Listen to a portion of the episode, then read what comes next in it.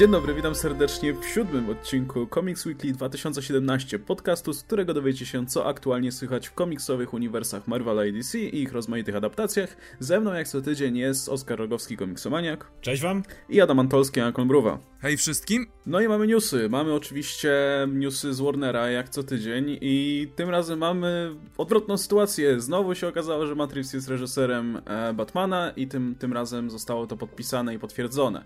Z tego samego obozu dostaliśmy też informację, że w przygotowaniu jest film o Nightwingu. E, sporo też działo się przy okazji w Fox, bo tam po pierwsze dostaliśmy plotki o tym, że Simon Kinberg ma reżyserować X-Men Supernowa. E, Simon Kinberg był producentem i też współscenarzystą poprzednich filmów z X-Men, między innymi. E, poza tym John Carnahan ma pisać scenariusz, czy pisze scenariusz, bo to jest zdaje się potwierdzone, ma pisać scenariusz X-Force, który ma być swoją drogą kolejnym filmem z Erką w pakiecie Foxa. A poza tym Jamie Chang ma być Blink w nowym serialu z X-Men, także dostajemy kolejną osobę zaangażowaną w ten projekt. O poprzednim wspominaliśmy wcześniej.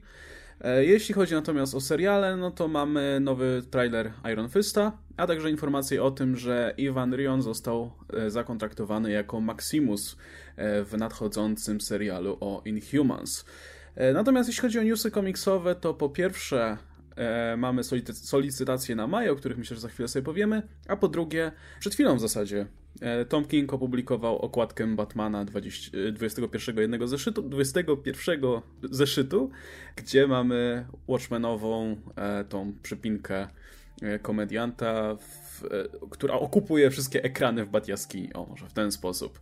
Co oczywiście nam sugeruje, o czym ten zeszyt będzie. No dobra, to od czego zaczynamy? I może ja od razu powiem, że ja wszelkie newsy z Warnera o DC bojkotuję, nie odzywam się, bo nie ma szans w ogóle za tym nadążyć. Daję sobie spokój, jak będą coś potwierdzać i tak dalej, jak już będzie bliżej może tych filmów, to, to będę zabierał głos. Na razie, dziękuję bardzo. Tak. Co, co, co wy myślicie? Tradycyjnie, może tradycyjnie właśnie zaczniemy od Warnera, ale tutaj chciałem powiedzieć, że jeśli chodzi o e, Mata Reevesa, Skoczcie sobie dwa Comics Weekly temu, tam mieliśmy o nim dyskusję, bo nie ma, nie ma sensu się powtarzać, bo za tydzień znowu będziemy mówić, że go nie ma i wtedy będziecie mogli zerknąć do tego podcastu, który był tydzień temu. I ja tak... może przekleję tam tą dyskusję po prostu, tutaj nikt nie zauważy. Jeżeli ktoś chce znać nasze zdanie, to po prostu co, co tydzień można na zmianę włączać te dwa podcasty i tam będziemy mówić raz, że akurat jest i raz, że akurat go nie ma, także to, to jakby z głowy. E, o Nightwingu zaraz, jeszcze Adam, czy chcesz coś o Reevesie powiedzieć? No tak, dlatego że wiesz, poprzednim razem jak rezygnował, to mówili o tym, że hej, może jednak wrócimy do tych rozmów, jak wszystkie głowy ochłoną i widać ochłonęły szybko. Tak. Jak gdyby, nie coś, wiem... Coś jakby... obiecali pewnie. Nie, ale tak się zastanawiam, czy jest sens w ogóle ogłaszać, że ktoś odchodzi od rozmów, jeśli dwa dni później ma jednak zdecydować, nie, jednak, jednak, jednak jestem. Znaczy, no to nie, to. wiesz, to nie Warner ogłosił, nie? Tylko dziennikarze się o tym dowiedzieli, więc no, Aha, gdyby mogli, okay. pewnie by nie mówili. No I to jest właśnie coś, co chciałem powiedzieć przy Nightwingu. E, wydaje mi się, że Warner ma straszny problem nad kontrolą jakichkolwiek informacji ze swojego obozu.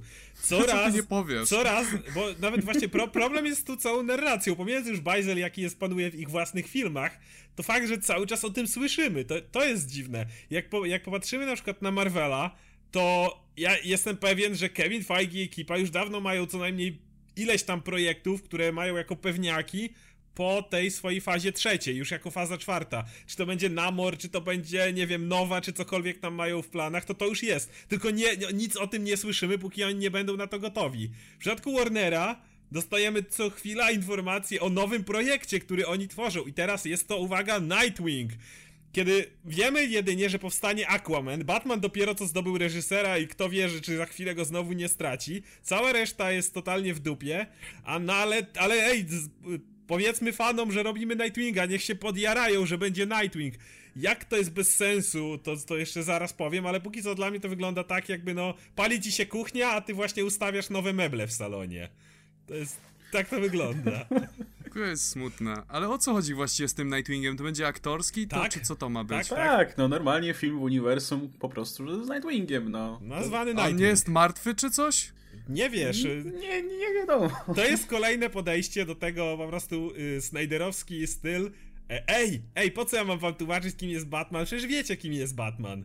I to będzie dokładnie na tej zasadzie. Pojawia się Nightwing, kiedy nie mieliśmy Robina, nie mamy całego tego wytłumaczenia i wszystko to wrzucimy w ten jeden film. Jakby to jest kolejny ten pokazany raz ten pośpiech. Kogo jeszcze dać, kogo jeszcze dać? Wszystko się pali, to, to wrzućmy jeszcze jeden projekt, to wtedy na pewno będzie lepiej. Kiedy nie mamy nic ogarniętego, ale wrzućmy jeszcze jeden. To jest po prostu cały czas widać ten pośpiech, że musimy jak najwięcej, chociaż to nie stoi na żadnych fundamentach, to wszystko się świeje, ale dorzucajmy kolejne projekty, bo to fajne, bo ludzie się wtedy jarają i mówi się głośno o naszym uniwersum. Wiecie, jak zapytacie osobę na ulicy, kim jest Batman, jest duże prawdopodobieństwo, że powie, szczególnie w Stanach. Jak zapytacie, kim jest Robin, jest duże prawdopodobieństwo, że w Stanach powiedzą, że to pomocnik Batmana.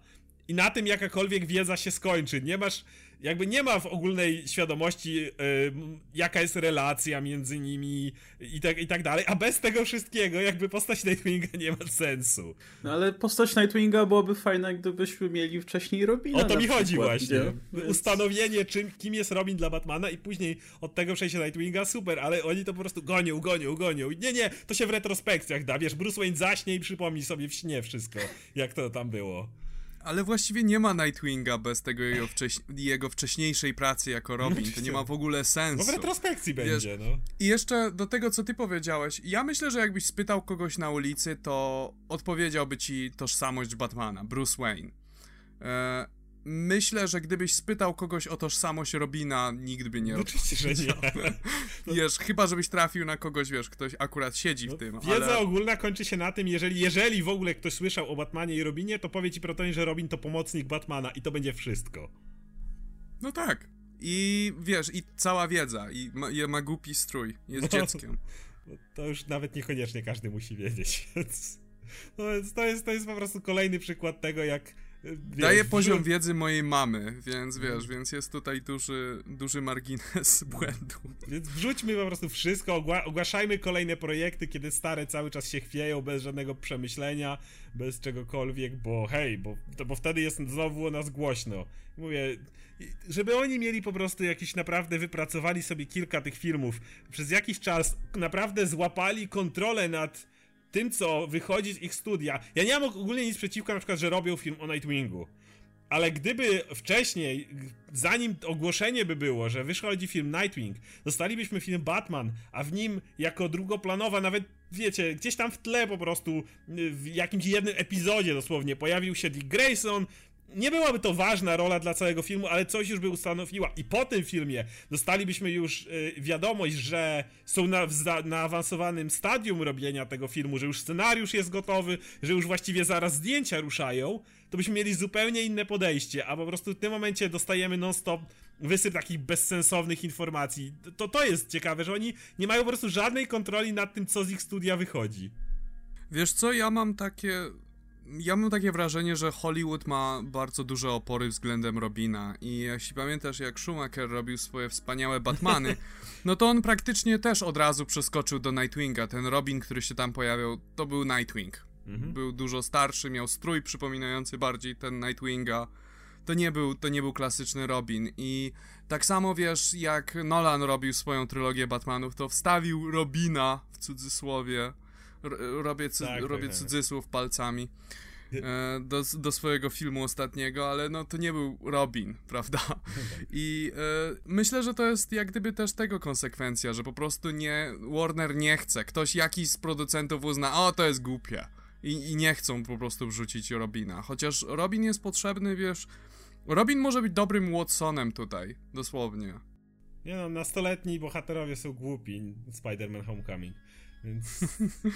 No to w Spider-Man się sprzeda, to może zorientują się, że jednak chcą mieć. I będą, zapowiedzą pięć filmów no, o oddziale superbohaterach. To, to, to jest w ogóle, on, jakby Gdyby oni na chwilę zatrzymali to wszystko i gdybyśmy nie dostawali żadnych informacji o nowych projektach, tylko może zaczęli dostawać sensowne informacje o projektach już dawno zapowiedzianych, bo z tym jest problem, jakby nagle powiedzieli, że mają reżysera do Flasha i na przykład, że zdjęcia do czegoś ruszają, o, to może byłoby inaczej, a na razie to jest taka właśnie rzucanie po prostu kolejnymi projektami, co jest nic nie warte, bo w tej chwili ciężko to w ogóle naprawdę traktować na poważnie i myśleć o tym, czy to za chwilę nie będzie kancelowane, czy przerabiane, czy cokolwiek. W tej chwili nawet nie traktujemy na poważnie Mata Reevesa, który fizycznie podpisał dokument, w którym jest reżyserem Batmana, więc może najpierw no niech zajmą się... się tym my się produkujemy, a prawdopodobnie za tydzień dostajemy informację, że Matrix jednak odchodzi. No tak, no. Albo, że nie wiem, ktoś inny się tym zajmie. Aha, właśnie, nie powiedzieliśmy a propos reżyserów, że tym Nightwingiem ma się zająć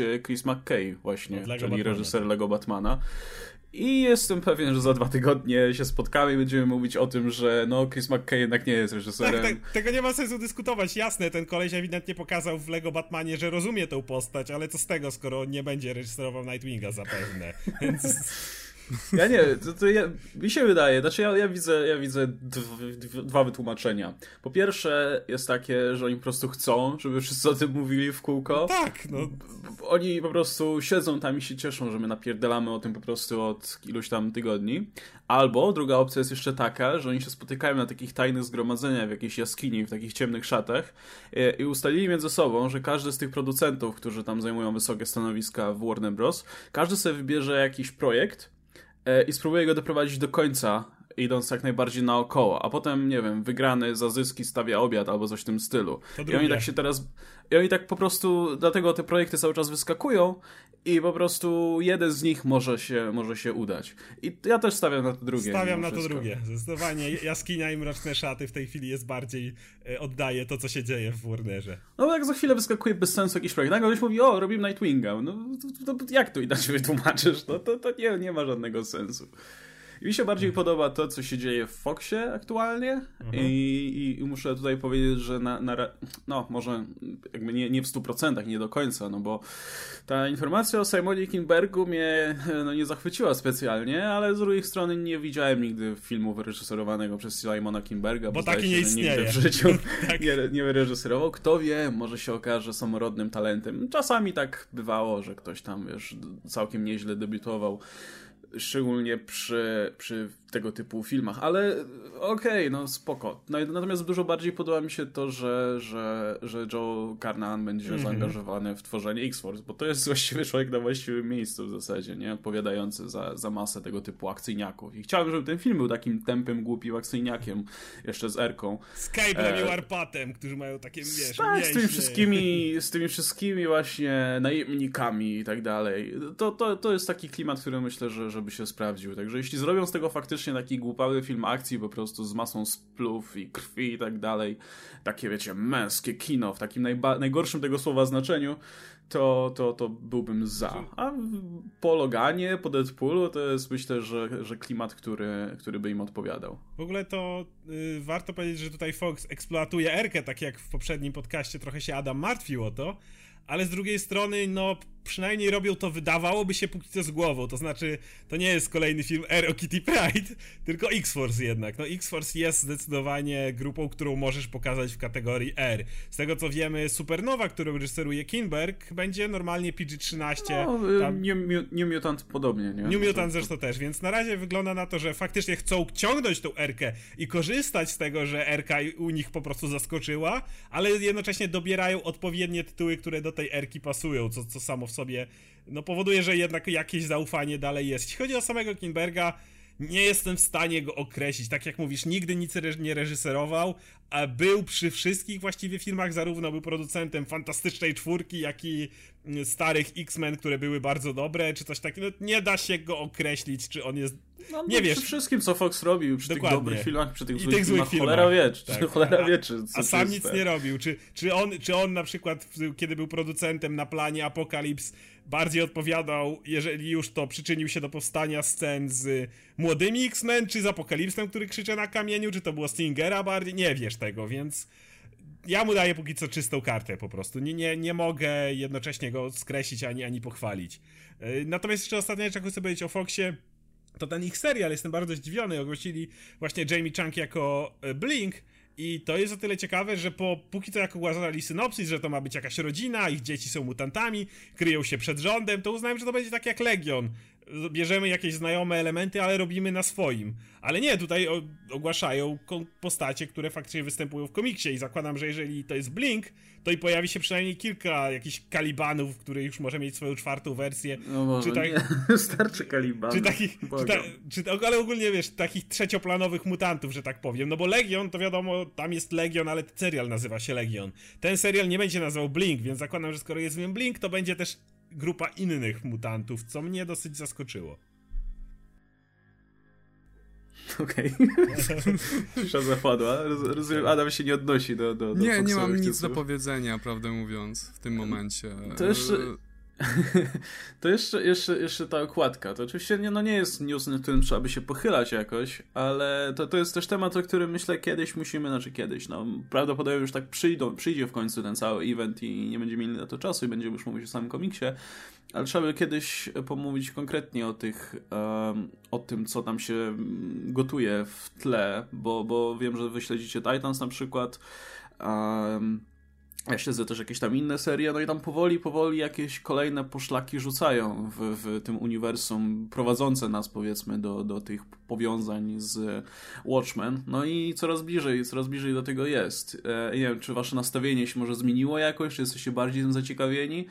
Bo ja szczerze mówiąc na razie ciągle nie wiem, co mam o tym myśleć. Ja czekam, aż się to wreszcie pojawi. To już jest, to już jest, zaczyna być odrobinę frustrujące, bo tak długo to teasują i tak długo to zapowiadają. Kiedy pierwszy raz pokazali to w Rebirth, to byłem bardzo tym podekscytowany, bardzo się tym jarałem, a teraz po prostu jest bardzo długi okres czekania i nic nie mam więcej do powiedzenia ponad to. E, nadal nie straciłem do końca swojego entuzjazmu i zainteresowania, nadal chciałbym zobaczyć ten event, ale no już taki, taki pierwszy szok, efekt szoku minął i jestem teraz no, bardziej przygotowany psychicznie na, na to, co się wydarzy, cokolwiek by to było. Ja mam dokładnie tak samo. Jak to się pojawiło, to o, to może być fajny, intrygujący pomysł, ale z czasem to trochę zaczęło się wytracać, ale to jest coś, co zarzucaliśmy już Rebert jakiś czas temu, że mimo tego, że tam jest naprawdę duża ilość fajnych pomysłów, świetnych rzeczy, mamy wrażenie, że w wielu miejscach to się dzieje, wszystko się dzieje troszkę za wolno już jednak, już, już jednak jak na ten cały tease wszystkiego, co ma być, mamy wrażenie, że jak, szczególnie, że to jest dwutygodnik w większości serii, to dostając tak dużą ilość serii, mamy wrażenie, że tempo jakby ogólnego, większego planu w nich jest zbyt wolne. I to tyczy się głównie właśnie tego, czym jest Rebirth, no bo to w sumie o to chodzi, tak? Czym, czym jest, co się stało, nie? Jak się pojawił Wally. Więc dalej czekam, dalej chętnie zobaczę, jak to się rozwiąże, ale, ale to już się zaczyna trochę dłużyć.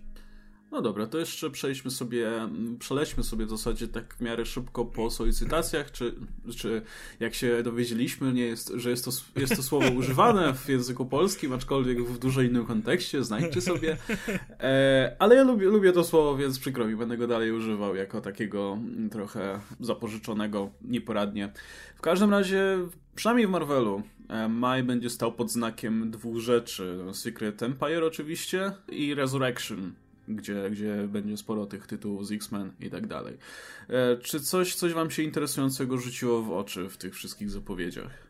No oczywiście Secret Empire się bardzo rozwija i tutaj chciałem powiedzieć, że e, podoba mi się to, że zapowiadana inwazja Chitauri będzie miała miejsce i, i z tego co póki co jest tutaj teasowane, to, że y, Steve Rogers będzie sobie radził spokojnie na ziemi, będzie wprowadzał to, co tam sobie chce wprowadzać. Przy okazji ten zielony jego mundur jest trochę krytyński, ale no, jest cudownie, ale to, to jest coś, co, co, spokojnie Spencer mógłby wymyślić. To, to niewielu, myślę, tych um, scenarzystów by, by, poszło na coś takiego, ale, ale pewnie mu to nie przeszkadza. A jeszcze a propos kostiumów, tak krótko tylko powiem, że z tego co widzę, to, to Sam Wilson porzuci tutaj swój kolorowy kostium i, i będzie nosił coś bardziej falkonowego. Jeśli ktoś się stęsknił, to coś dla niego. Ja propsuję. Chociaż ta flaga amerykańska w ręku raczej pokazuje, tym bardziej, że tytuł dalej będzie Captain America Sam Wilson, więc raczej ty tytułu nie zmieni, ale, ale, ale kostium To znaczy zmieni. tytułu zeszytu nie zmieni, no bo Myślę, że swojego tytułu też nie zmieni, dalej będzie uważał się Bo, bo Hulk, seria Hulk opowiada o Hulku, prawda?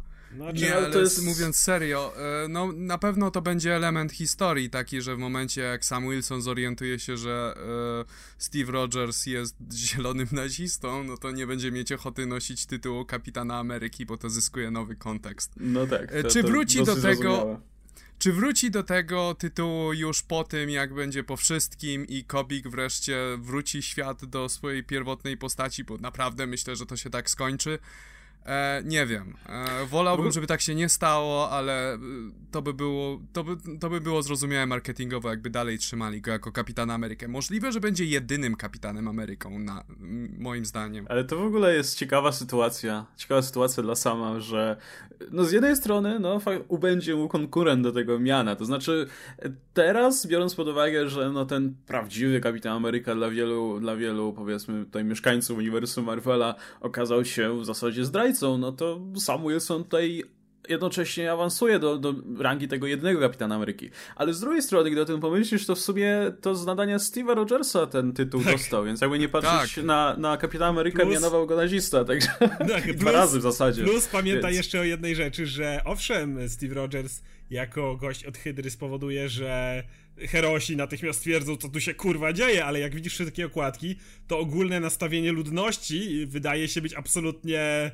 za, za Steve'em Rogersem. On nie nagle, to nie będzie tak, że on powie ludziom, ej, jestem z Hydry, tylko jestem prawdopodobnie... Nazistą. Jestem nazistą, tylko prawdopodobnie wszystko będzie, dojdzie do tego momentu, że on y, jakoś to tak obróci, nie wiem, zrobi ze Skula kozła ofiarnego, powie, że Hydra spoko, Skul B, czy coś takiego, ale jakoś to tak zrobi, że ludzie go będą kochać. Ciekaw jestem, jak, jak to sobie wyobrażasz, jak patrzę na tą okładkę, to nie, nie wygląda jak obrazy, które Amerykanie by zaakceptowali no. nawet. Ja, ja... Ale, ale fakt, ale tam mamy oczywiście ludzi, którzy wiwatują, że, że Steve Rogers i Hydra, ale kto wie, może to tylko fantazja ułańska e, rysownika. Chciałem wrócić jeszcze do tego inwazji Chitauri, co mi się podoba, że jakby na Ziemi będzie się działo to, a w tym czasie widzimy, że w Captain Marvel Alpha Flight razem z Guardiansami i pewnie jeszcze Ultimates w dużej mierze będą zajęci tym, że tam jest dosłownie napisane, że fala po fali Chitauri będzie uderzała w ziemię, czyli cały motyw tą ich całą śmieszną tarczą raczej nie wypali, hej. Kto, kto, kto myślał, że wypali, kiedy Steve robi to, co robi. I, I będziesz miał jakby te walki kosmiczne nad orbitą Ziemi. Będziesz miał cały czas, wiedząc, że tutaj kapitan robi swoje, jakby y, duża część bohaterów będzie tam na górze zapewniała to, żeby Chitauri tu nie dolecieli, co chętnie poczytam, bo lubię wszelkie kosmiczne starcia, więc to mnie akurat bardzo ciekawi. No tak, będzie się działo całkiem sporo. Tak, dalej jeśli chodzi o solicytację. E, jest jedna rzecz, która mnie trochę zasmuciła, to jest fakt, że Jason Aaron przestanie pisać Doktora Strange'a, niestety, i, i jego obowiązki przejmie Dennis Hopeless, a który, który, jak wiemy, narzekaliśmy sporo na jego All New X-Men, no ale z drugiej strony jego Spider-Woman była całkiem spoko. I, a, natomiast Jean Grey jeszcze nie wyszła, więc ciężko Znak powiedzieć. zapytania. I e... właśnie, więc znak zapytania, ale to mieć bardziej mi szczerze mówiąc ciekawi, gdzie w takim razie Jason Aaron się wybierze mm. i co będzie bo pisał wiadomo, że jeszcze. zostaje przy Marvelu, bo mówił, napisał gdzieś tam na Twitterze. Tak, dalej. tak, że, że kolejne jakieś tam plany. No zobaczymy. E, jeśli chodzi o Jean Grey, o której wspomniałeś, to tutaj dostaliśmy tą informację, że w tym komiksie będą się spotykać pozostałe hosty Phoenix, czyli przewinie się Rachel, Hope i oczywiście Quentin, e, mm, jako no przyszły host Phoenixa, więc Phoenixa będzie ogólnie sporo, bo jeszcze będzie ta seria e, Thor, ciąg dalszy wojny z bogami e, z Shi'ar Asgard War. No i tam wiemy, że jakby nie tylko bogowie Shi'ar czy Asgardów to wejdą, ale będzie również duży motyw Feniksa, który też jest jakiegoś rodzaju bóstwem.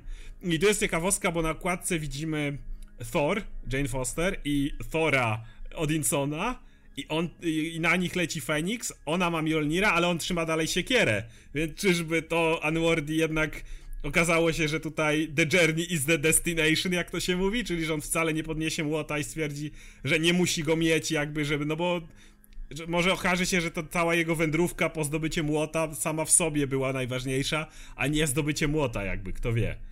Także... No, kto wie, kto wie, ale prędzej czy później i tak będziemy się jakieś młoty dostać, więc... No pewnie tak. E, zanim Z drugiej jeszcze... strony, no King Thor używał normalnego Mjolnira, nie? Więc... Zanim... To znaczy, no, wiemy wszyscy o tym, że ostateczny e, status quo będzie taki, że Thor odzyska swój właściwy młot. Ale to może, to może po prostu nie jest nam lat. powiedziane. Nie jest nam powiedziane, kiedy to się stanie, dlatego że ten stary Thor to był za jakiś, to był w timeline No tak za tysiąc lat, czy Tak. coś takiego, więc, więc możemy jeszcze utknąć na dłuższy czas z Jane Foster. Aczkolwiek, Ale- aczkolwiek na pewno Odinson nie będzie. E, nie będzie teraz e, gdzieś tam w tle, tylko no, widzimy tutaj go, że wyjdzie na konkretną prostą. Nie zdziwię się, że jeżeli okaże się, że Jason Aaron właśnie będzie pisał drugą serię Thora jako ongoing. Możliwe, że właśnie o to chodzi, bo on jednak kocha tą postać. I nie zdziwiłbym się, gdyby okazało się, że będzie seria o Jane i oddzielna seria o Odinsonie, ale już takim, który nie tam, wiecie, snuje się i pije i jest, jaki jestem niegodny, biedny, tylko prawdziwym bohaterze, już takim dorosłym, który, który się zmienił po tym wszystkim, co się stało. Nic, Zresztą kto wie, no, to jest tylko okładka, nie? Z drugiej strony równie dobrze może zostać przy tym modzie przez jakiś Pewnie. czas. Po prostu ktoś, ktoś nie dostał memo i, E. i jeszcze tego nie narysował. Zanim przejdziemy do Resurrection, bo pewnie bym chciał o tym dwa słowa powiedzieć, e, Uncanny Avengers przypomnieli sobie, że Wonder Man istnieje. to, to jest Jej, najlepsze. wszyscy, wszyscy trzej fani Wondermana trzej się w tym momencie cieszą. Możecie cieszyć. Może tego, że w Guardians pojawi się na plakacie w tle. E, tak, wiemy, że będzie ten duży zeszyt Venoma, ale to gadaliśmy już o Edinbroku, nic nowego się nie dowiedzieliśmy. Mm, O Scarlet Spiderze powiemy, bo nowe informacje jednak czym będzie Scarlet Spider dostaliśmy w Clone Conspiracy, to jak już zaczniemy mówić o samych zeszytach, to o tym powiemy. E, co jeszcze ciekawego? No, oczywiście, co nie, nie mogę nie powiedzieć o Nowie i o tym. Piękna jest ta okładka, jak pok- pokazany jest mm, ten Richard Ryder i jakby on pęka na szkle, a za nim te oczy jakieś, nie wiadomo co, i jest napisane, czy sam Aleksander zdoła powstrzymać potwora, który jest w nim. No, Ja, ja mam tutaj już swoją teorię co do tego, co tam się naprawdę stało, ale może to poruszę, jak wyjdzie kolejny numer nowy, żeby teraz nie przedłużać. E, czy coś jeszcze ciekawego? No, coś o Resurrection pewnie chcesz powiedzieć, lub nie? E, W sumie nie do końca nic tutaj nowego nie widzę, szczerze mówiąc, po tych okładkach. No, no wiem, no, wróci szkoła, to na pewno, to już jest w 100% chyba potwierdzone, bo pa, w, paru, w opisach paru tytułów jest mowa o tym. A poza tym w sumie, no spoko, czekam przede wszystkim na te, te serie grupowe. E, warto dodać, warto dodać, że Marvel Zombies wrócą w pewnej formie, powiedzmy. No, to jednak jest coś innego zupełnie, tak. No i No, to czy- będzie poza kanonem Tak, tak, poza będzie... kanonem, ale jeśli ktoś się stęskni, no to zawsze jest to jakaś opcja. I chyba tyle z takich ważniejszych rzeczy, myślę. Ja jeszcze do Resurrection chciałem powiedzieć tę drugą stronę, czyli Inhumans. E, Będzie Royals zajmie się bardzo przeszłością. Przeszłością domu Boltagon, co mówiliśmy, że serial będzie jak Gra o Tron, więc brzmi to fajnie. I ostatnia, ostatni komiks, którym się jaram bardzo, to jest Iron Fist. I ta okładka, w której e, Danny Rand dostaje cios tam, y, przez co krwawi mu twarz i skacze na niego niż sztuk walki, który nie posiada rąk. To jest w ogóle, ja tak kocham te klimaty jakichś takich totalnie zakręconych mistrzów kung fu, jak na jakiejś wyspie właśnie. I to jest tak opisane dokładnie. Jest jakaś wyspa, jacyś tacy mistrzowie kung fu, tam, którzy się nawalają. Jak Iron Fist odchodzi od tych miastowych akcji, a wchodzi w ten cały mistyczny klimat Kunlun i tak dalej, to po prostu kocham to ponad wszystko. I ta, ta okładka jest w ogóle, pokazuje dokładnie to, na co czekam, więc nie mogę się doczekać tej serii. Okej, to co, co w DC w takim razie? Czy tutaj widać coś ciekawego? Znaczy, pierwsza rzecz, którą ja muszę powiedzieć, to to, że od razu, od razu po prostu mi się rzuciło w oczy, jak tylko przyglądałem tę solicitację, to to, że będzie nowa seria, w zasadzie miniseria w Young Animal i to będzie Bug, The Adventures of Forager, opowiadającą o bohaterze zwanym Forager właśnie, ale co mnie najbardziej cieszy, to to, że e, oprawę, za oprawę graficzną będzie odpowiadał jeden z moich ulubionych artystów, czyli Mike Allred. E, a jednocześnie będzie to seria pisana przez Lee Alreda.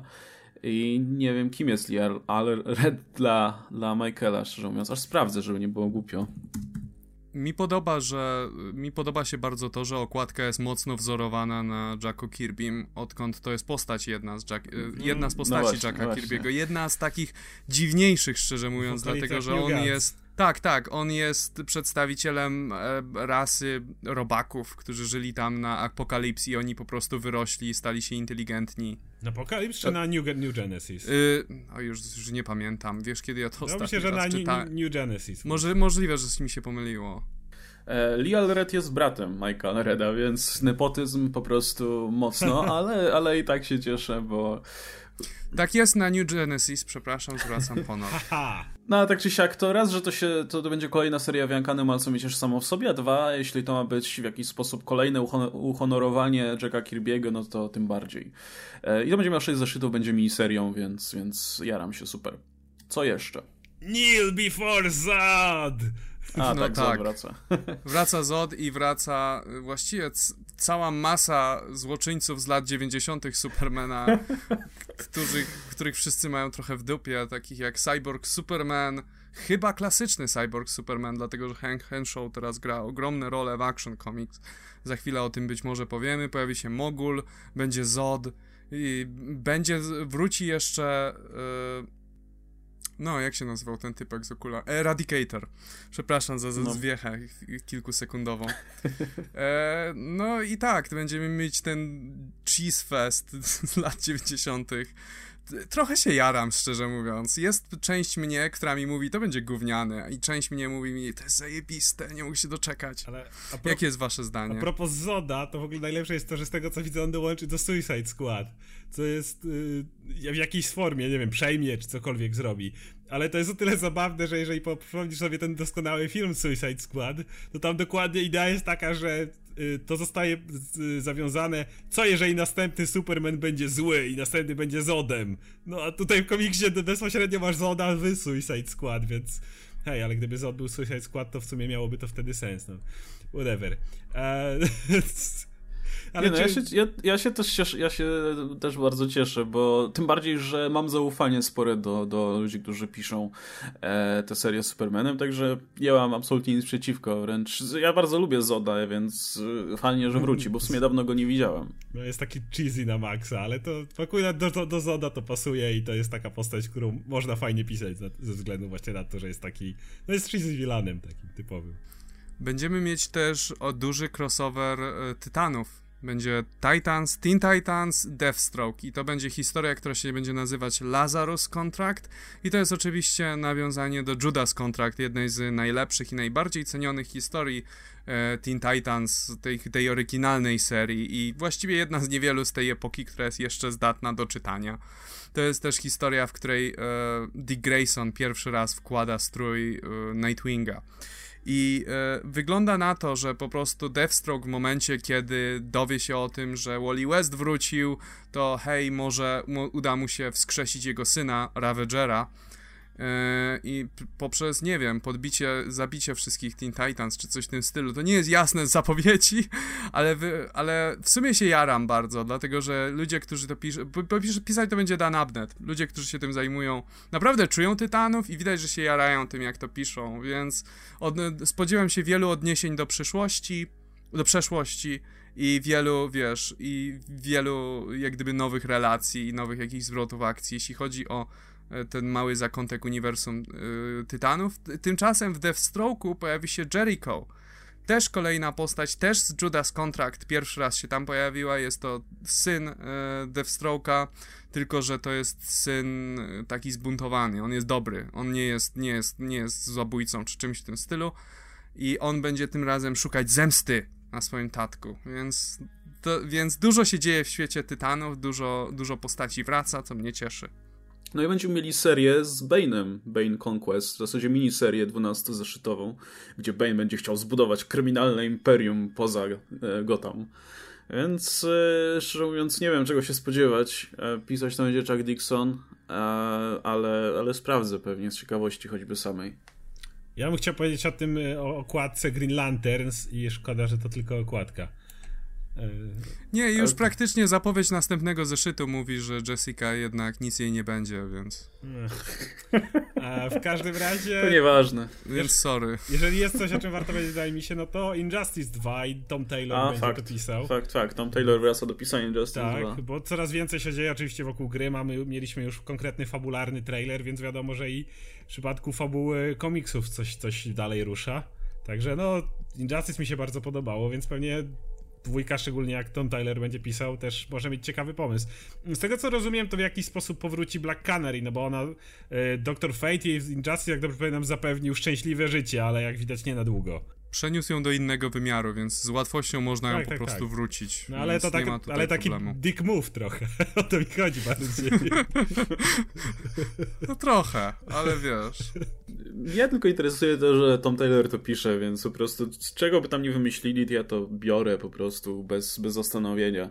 E, bo, bo niestety straciłem zainteresowanie Injustice powoli tym tym Ground Zero teraz. Ojej, się to było nazywa. fatalne. No to jest e, adaptacja gry, prawda?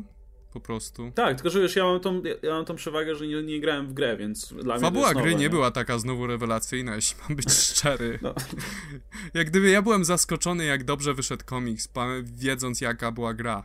To ja chciałbym powiedzieć o okładkach do finału The Dark Knight e, 3, The Master Race, które są narysowane przez Franka Millera i to jest chyba najlepsza rzecz, jaką Frank Miller narysował od lat. Jak gdyby masz te naprawdę klimatyczne rysunki z Batmanem w takim krwawym deszczu i masz tego Supermana w nocy i, dopó- i tak patrzysz deszczu. W normalnym deszczu, tak patrzysz i podziwiasz, to w ogóle Superman jest na Księżycu, który wygląda na mniejszy małą- niż powinien być. Jak ale- po prostu. I tak przyglądasz się tym, obra- y, tym okładkom i myślisz sobie, wow, są takie zajebiste i wtedy się orientujesz, że Superman ma nabrzmiałą erekcję. Faktycznie. I tak kreskówkowy taki namiocik. I, eee, czy, czy tak się jara tą walką z Batmanem nadciągającą? A potem widzisz czym? ten biały deszcz po prostu wszędzie. Ale może właśnie Tak, dlatego te, te rysunki nie wyglądają, znaczy wyglądają lepiej niż większość tego, co robi e, Frank Miller, bo są, bo te figury są dosyć niewyraźne. I jak on, No, tam jest e, jak on, tych jak on dobrze, kleksów. tak, ale dzięki temu ro- trochę się rozmyły te jego, ten jego styl, który jak on po prostu narysuje, to walnie ci trzy kanty i wiesz, i. No i wiesz, i te rysunki są płaskie, nie? To też jest, to dużo daje, bo to była ta dyskusja o tym, że Frank Miller wcale nie rysuje źle, że to tylko jest złe kolorowanie i to tam częściowo jest, jest sporo racji. Ogólnie raz, że te rysunki moim zdaniem jednak są okropne, ale kolorowanie zwykle też było bardzo niepasujące do stylu, a tutaj przynajmniej mamy płaskie plamy, jeszcze nasrane z tych kleksów wszystkich, także fakt. No ja no. od razu powiem też, że okładka z Batmanem wygląda tysiące razy lepiej niż ta z Supermanem. Oczywiście. Jak gdyby ta peleryna, która zakrywa praktycznie całe ciało, naprawdę tutaj pomaga, bo jak popatrzysz na te, popatrzysz na te nogi Supermana, to co się tu dzieje do cholery? No ale może właśnie dlatego, że im mniej jest to wyraźne, tym lepiej wygląda po prostu. Batman nie dość, że jest dużo mniej wyraźny, bo jest dużo więcej cienia. A, słuchajcie, ja wiem dlaczego pierwsza jest lepsza, bo pierwsza jest podpisana jako Andy Kubert and Frank Miller, a druga jest Frank Miller. No to... Okej, Więc nieważne. macie, Okej. macie, macie swoją odpowiedź, no. Dlatego choćby proporcje Batmana są dużo bardziej normalne niż te, niż te Supermana. No, wyjaśnione. Okej, dobra, to jak jesteś przy komiksach, możemy przejść do komiksowych rzeczy. No to po, pomówmy sobie o Justice League of America, zeszyt pierwszy, już nie Rebirth, już się zaczyna akcja i w sumie zaczyna się z kopyta, bo, bo ten zeszyt to jest takie hard superhero. Ja mam teorię, to jest parodia, taka bardzo subtelna. Tak, no ja jak to czytałem, to miałem wrażenie, że czytam takie typowe 90s gówno po prostu, gdzie wszystko jest takie na maksa przerysowane, takie wiecie, jest lobo, bo nine- 90s i w momencie, w którym tam jeden ze złoczyńców odwraca się do drugiego i nazywa jakiś murder blood, czy inny death kill, czy jak oni tam się nazywają, to mam wrażenie, że o, to są pełne 90s i tak szukałem tych, tych mrugnięć okiem, żeby pokazać, że to jest naprawdę tak samo świadomie napisane, ale no niestety żadnych nie znalazłem. Mam wrażenie, że to było takie strasznie serious, przez co było strasznym gównem. Ale no Adam twierdzi, że są te mrugnięcia, więc chciałbym o nich usłyszeć. Widzisz, problem jest tutaj taki, że ta seria e, odnosi się do rzeczy i nie mówi o tym, że się odnosi i w żaden sposób nie możesz, nie możesz wiedzieć o co chodzi, jeśli nie czytasz komiksów DC jak gdyby w miarę na bieżąco. To są postacie, które pojawiły się pierwszy raz e, w Multiversity. Te wszystkie, ci wszyscy złoczyńcy. I to jest generalnie jedna wielka parodia postaci Marvela. E, I jak ten, ten główny gość, który... O! Lord Havoc to ma być Doktor Doom.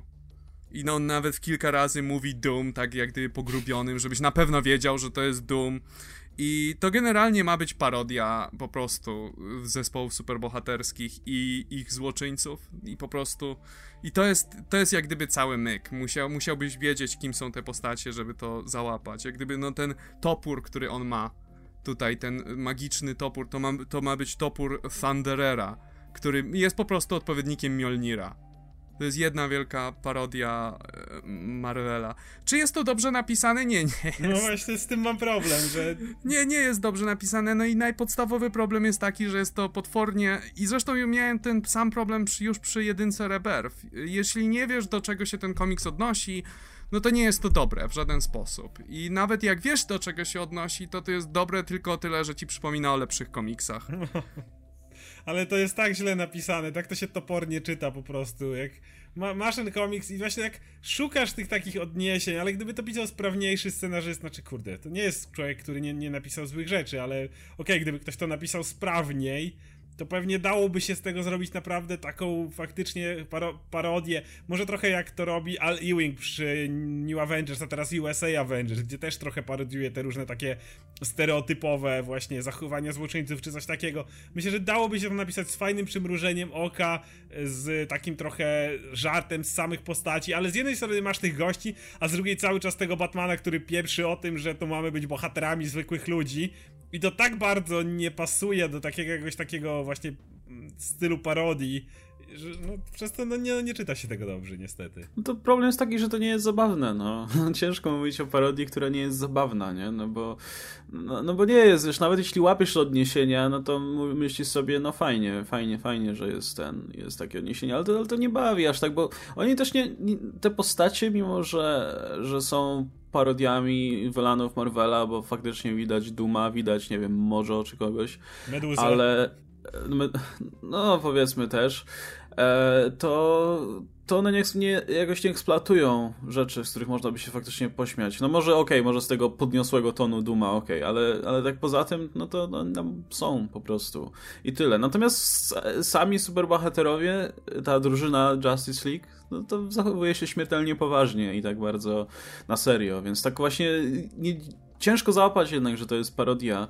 Też oczywiście, no nie, nie mówię, że od razu trzeba by lecieć w skrajność i robić z tego kompletnie, wiecie, pokaz gagów czy coś, ale właśnie brakuje, kurczę, tego tego balansu jakby między, między parodią a sensowną historią. Dużo bardziej mnie bawiły te postacie, kiedy pojawiły się w Multiversity. Tak, tak. A to się po prostu czyta jak, jak takie standardowe superhero, jak, jak po prostu bohaterowie się napierdalają i, i tyle. Właśnie dokładnie, kiedy ktoś nie ma pojęcia kim oni są, to ma wrażenie, że cofnął się 20 lat w przeszłość i czyta takie 90s gówno, no.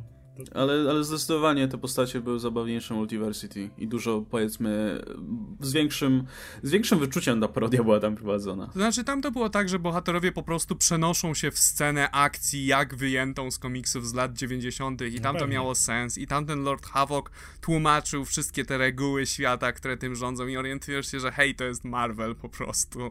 I e, te, taki właśnie Marvel lat 90. I I tamto, tamto autentycznie miało swoje miejsce, miało wyczucie i był element zaskoczenia. Tutaj, tutaj nic z tego nie ma. I jak gdyby nie ma też takiego, takiego momentu, aha, to są postacie z Marvela, jeśli nie czytałeś Multiversity. Więc jak gdyby jest to strasznie nie wiem, nie wiem właściwie, co próbował tutaj scenarzysta osiągnąć do końca, bo te, mam wątpliwości, czy to jest parodia. Tak myślę, że to parodia. No, no nie ma tych ale mrugnięć okiem. Nie, nie jest w ogóle śmieszne właśnie. Nie ma tej, tej, tej samoświadomości, którą myślisz, że wiesz, piszę gówno, ale wiem, że piszę to gówno, ej. Nie ma tego po prostu. Szczególnie właśnie ci bohaterowie, którzy są tak serious, tak pompatyczni, kiedy Batman mówi cały czas, że nie, pokażemy im cały czas, że to zwykli ludzie, nie Lobo? Nie, po prostu nie. Znaczy jest ten moment, kiedy mówi You'll doom this place. I to jest jedyny właściwie, jedyne mrugnięcie okiem. No bo rzuca tekst o delfinach, który był sami zabawny, więc... To, to, to, to tak jak Batman v Superman też były dwa dowcipy. Hmm. Okay. Dwa? Dwa. Jak, jaki był drugi? Jeden był z, jak uratował mamę Supermana i powiedział, że jest przyjemny. No tak, tak, tak, ale drugi. drugi. No, I'm with you, no, I thought A, tak, moja stara, okej, okay, tak. A, moja twoja stara. stara. Moja stara, przepraszam. No nic, dobra. E, to jedynka z Marvela tym razem, czyli Elektra 1. Mech. Więc co się dzieje? To, to przenosimy okay. się do pięknego Las Vegas, które jest skąpane w neonach i kolorowych światłach. I ogólnie oprawa tego komiksu jest taka bardzo kolorowa i, i ładna. I tam poznajemy e, kobietę pewną. W blond peruce i wiemy, kim ona jest, bo, bo jej pseudonim jest na okładce tego zeszytu. I ona poznaje tam barmankę, która, jest, która ma takie gigantyczne siniaki, których nie sposób nie zauważyć, więc Elektra je zauważa, a potem jeszcze znajduje tę dziewczynę w kiblu, jak właściciel tego kasyna ją, tego kasyna ją uderzył czy coś i stwierdza, no, że... Gwałcił ją w tym kiblu. Tak, i, i ona stwierdza, że dobra, to, to zajebie wszystkich i to właśnie robi. No, a wszystko obserwuje e, Arcade. arcade. Bo on robi który jest tam, tak, gry no, swój własny, dla... kolejny, kolejny Igrzyska Śmierci robi, no, bo to jest coś, co on robi praktycznie wszędzie i, i mu się to nie nudzi nigdy, to jest ciekawe nie ma innego celu w życiu niż po prostu zamykać bohaterów w jakimś miejscu i żeby się pozabijali. Tutaj zrobił tego trochę twist, że ludzie niektórzy dobrowolnie do tego wchodzą, ci, którzy mają dużo pieniędzy i szukają dreszczyku emocji, a potem okazuje się, że emo- że jest pisali się, wiesz, na, jest to dużo więcej niż na to, na co się pisali. Wow! A potem Elektra wychodzi i zaczyna wszystkich zabijać. No to jest, znaczy, no to... Nie, to, nie to, że jak czytałem ten komiks, to uznałem, że jest totalnym gównem, na przykład, że kompletnie nie ma sensu, takie, nie wiem, bullseye, ale to była taka historyjka z, przeczytać i zapomnieć. Pro, no to jest taka prosta historia. Nawet, znaczy nie wiem, ja nie byłem aż tak surowy. Było całkiem okej. Okay. Znaczy jak na wprowadzenie elektry takie, w nowym otoczeniu. Mech, no. Znaczy ja w ogóle mam w dupie arcade'a, więc to też mnie nie nastawia specjalnie pozytywnie do tej historii. E, ale okej, okay, mogę, nie wiem, dam jeszcze szansę i przeczytam parę zeszytów, ja, może, znaczy może ja będzie. Okay. też. No jest nowy kostium elektry, tak? Wreszcie pozbyła się stroju kąpielowego. Co prawda ten jest trochę narysowany zbyt... Yy ciasno, ale no, myślę, wygląda że... jakby miała taki po prostu sadomaso obcisły, skórzany czy gumowy kombinezon ale i na to, jest... jakieś czerwone szarfy, także no, nie, nie, nie duża poprawa, szczerze znaczy, To jest kwestia, myślę, bardziej kolorów i tak dalej. No, Sa sam design nie jest zły, jeżeli inny rysownik, inny kolorysta by się tym zajął, myślę, że w tym, z tym designem Elektra mogłaby wyglądać całkiem już nieźle. Znaczy właśnie, a propos, a propos rysunków, to, to ja mam tutaj trochę dysonans, bo ta historia jest ewidentnie dla dorosłych, a przynajmniej dla nie wiem, starszych nastolatków czy coś, bo jest seks i w ogóle jest, są jakieś takie motywy. No i hazard jest, nie? Hazard jest jeszcze gorszy, więc w ogóle. E, a jednocześnie oprawa wizualna jest jak dla dzieci. Znaczy, nie mówię, że jest brzydka, bo jest ładna. Podoba mi się praca tutaj artysty czy, czy kolorysty, nie wiem, czy to może jedna osoba robiła. W każdym razie, ale do tej historii myślę, że pasowałoby coś bardziej, nie wiem, e, mniej kolorowego, mniej takiego estetycznego, coś, coś bardziej brudnego. No nie wiem, to, to, jest historia o takim charakterze, gdzie ludzie giną, są gwałceni i, i tego typu rzeczy, a oprawę mamy jak przy, nie wiem, square, jak przy, nie wiem, Moon Girl, nie? To, to prawda. Ale okej, okay, no. Wydaje mi się, że to jest wina kolorysty, kolorów dobranych, no, też a nie, nie samej kreski, bo kreska jest kreska moim zdaniem jest całkiem ok. Problemem tutaj są kolory, które są naprawdę bardzo zaskakująco no. radosne. Jak właśnie właśnie ten motyw, że, że, że wchodzi ona do tego kibla i jest dosyć duża sugestia gwałtu. E, I, i, I, to, co mówi ten gość, i tak ogląd- czytasz to i musisz, musisz to z historii zrozumieć, bo właśnie kolory tak nie, nie mówią ci tego, jest właśnie tak wesoło. Ja rozumiem, że oni chcą tak trochę to do arcade'a dodać, bo on jest zawsze kolorowy, ale tak jak mówicie, to co się dzieje dookoła. Ten, no Elektra to też nie, nie głaszcze ludzi po głowach, tylko im gardła podrzyna no po tak, drodze, więc... Tak. Znaczy, ja dałem szansę, bo to nie jest komiks, który mnie odrzucił jak Bullseye na przykład, ta historia. To jest taki komiks, który jest ok, ale, ale nic specjalnego. No dobra, to w takim razie zrób, znowu przeskoczmy sobie do konkurencji i co też tam ciekawego w DC się dzieje. Green Lantern, fu, Hal Jordan and the Green Lantern Corps. Zawsze zapominał o tej pierwszej części tytułu. Spadek. Ale był to naprawdę dobry zeszyt, nie? Był to naprawdę dobry zeszyt, był zaskakująco dobry, ja się jarałem. Po pierwsze, zacznę od tego, co mnie najbardziej poruszyło i ja i wszystkich pozostałych pięciu fanów Gaya Gardnera się ucieszy. To jest zeszyt, w którym Guy Gardner gra dużą rolę. E, jest duża scena, gdzie w swojej klasycznej kurteczce Warriora e, jeździ sobie po kosmosie zapierdoloną z tak. Space Cabi i bije kosmitów po ryju. Więc ja jestem zachwycony. Guy zostawił pierścień, żeby bo go zostawił nie... pierścień, bo jest tak męski. Żeby go nie namierzyli, żeby go nie namierzył John. I zostawił go, gwiznął Space Cabiemu jego taksę i poleciał się z Arkilo na pięści napierdalać. Tak. Mano a mano, a właściwie mano a Arkilo. I tak się będzie nazywać w ogóle tytuł następnego numeru. Znaczy, ja, ja tylko chcę zauważyć, że w Blackest Night Arkilo walczył z Mongulem na pięści bez pierścieni. I, i Guy też chce. Guy da radę. To jest taki czysty testosteron, więc spokojnie. Wiesz, wiesz, że Guy w latach 90. siłował się na no pięści tak, tak, z Lobo? Tak, więc wiesz, wie, okay. i byli kumplami, więc mówię, Guy da radę. Tak, więc jest sporo Guya. Dalej podoba mi się cały motyw z Johnem Stewartem i Soranik, to jak rozdzielali Podobało mi się to, jak rozdzielali zielone latarnie i żółte do duetów, na przykład e, o tej, to tam polecicie, e, ten Toma, jak oni się nazywają, Tomar Re i e, jak się, jak się nazywa, jak się nazywa żółta Romet. latarnia? Czekaj. Re, odwrotnie. O Jezu, zapomniałem. Ra, rom, Romet, tu, no, coś takiego. Wiadomo, chodzi, te, te ptakowate latarnie. I mówi, że ty potrafisz myśleć tak jak ta rasa. Okej? Okay? To damy ci tego żółtego, bo kiedyś był, był seryjnym mordercą, to on potrafi myśleć jak mordercy. I takie, a tam, że okej, okay, chętnie odpokutuję to, co zrobiłem, czy coś takiego, wiesz. Że każdego fajnie ich dobierają, albo Kilowog, ty weź tego kolesia, a tam Kilowog, dobra, chodź Nubie. Niestety nie może mówić, bo przez mutację jego struny głosowe są jak u ośmiornicy. Wiesz, jakieś takie teksty, no te żółte latarnie, jacy oni mają być. Ale podoba mi się to, jak zostali dobrani generalnie. E, I bardzo podobał mi się motyw z Saint Walkerem. Ja w ogóle Saint Walkera bardzo lubię i to, że Saint Walker wraca na, wydaje się, bardziej, że tak powiem, ważniejszy plan mi się bardzo podoba. Tak, ja też się cieszę. W ogóle ta scena cała, jak walczą z tym dziwnym glutem kosmicznym jest fajna. Augu, Auguish on się nazywał. Anguish chyba się po prostu Anguish, nazywał tak. i e, no, e, Hal Jordan wyszedł na idiotę. To, to jest tak, piękne. Ja, ja wiedziałem, że to się Adamowi spodoba, bo jest scena, w której na początku Kyle Rayner znajduje właśnie e, Saint Walkera, który walczył z tym Anguishem. Anguish nie był w stanie dobrać się do niego mackami, no bo on jest tą desperacją, a Saint Walker jest nadzieją, więc było to starcie i był pad pomiędzy nimi, tak? Jeden Anguish nacierał, Saint Walker się bronił i tak stali przez tam parę dni, z tego co pamiętam nawet w jednym miejscu.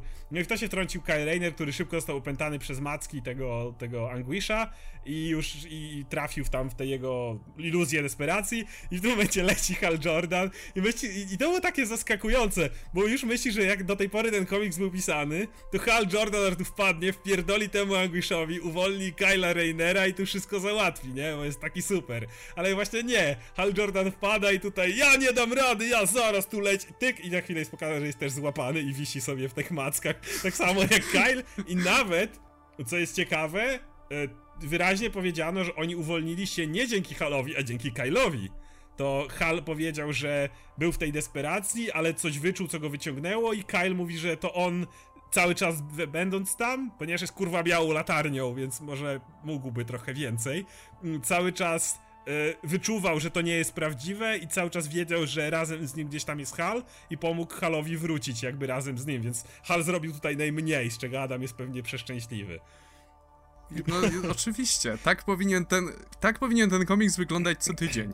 Hal jest bezużyteczny i się z niego śmiejemy. Tak, ale to był dobry komiks. Mm, no to mówiliśmy przy okazji solicytacji, że w kwiecień i maj przede wszystkim będą należeć do Resurrection i do Secret Empire, no to pomówmy sobie o tych rzeczach, które do tych e, wydarzeń, do tych eventów czy do tych marek będą prowadzić. Czyli po pierwsze, to może najpierw, najpierw myślę krótsza dyskusja o Inhumans vs. X-Men, który to event dalej mi się podoba. Był teraz nowy zeszyt, który piąty czy szósty? Piąty. Piąty. To jest przedostatni chyba. Chyba tak, tak, chyba miało być 7. W każdym razie dalej mi się podoba i tutaj mamy już w zasadzie Inhumans, którzy zupełnie się wyswobodzili powiedzmy z e, tych uwięzienia, w jakim się znaleźli w, przez X-Men w tych pierwszych zeszytach. E, oczywiście Fantomek zostaje po dupie, czego się spodziewali wszyscy po prostu. Po to, to jest. Ta, postać dokładnie do tego służy.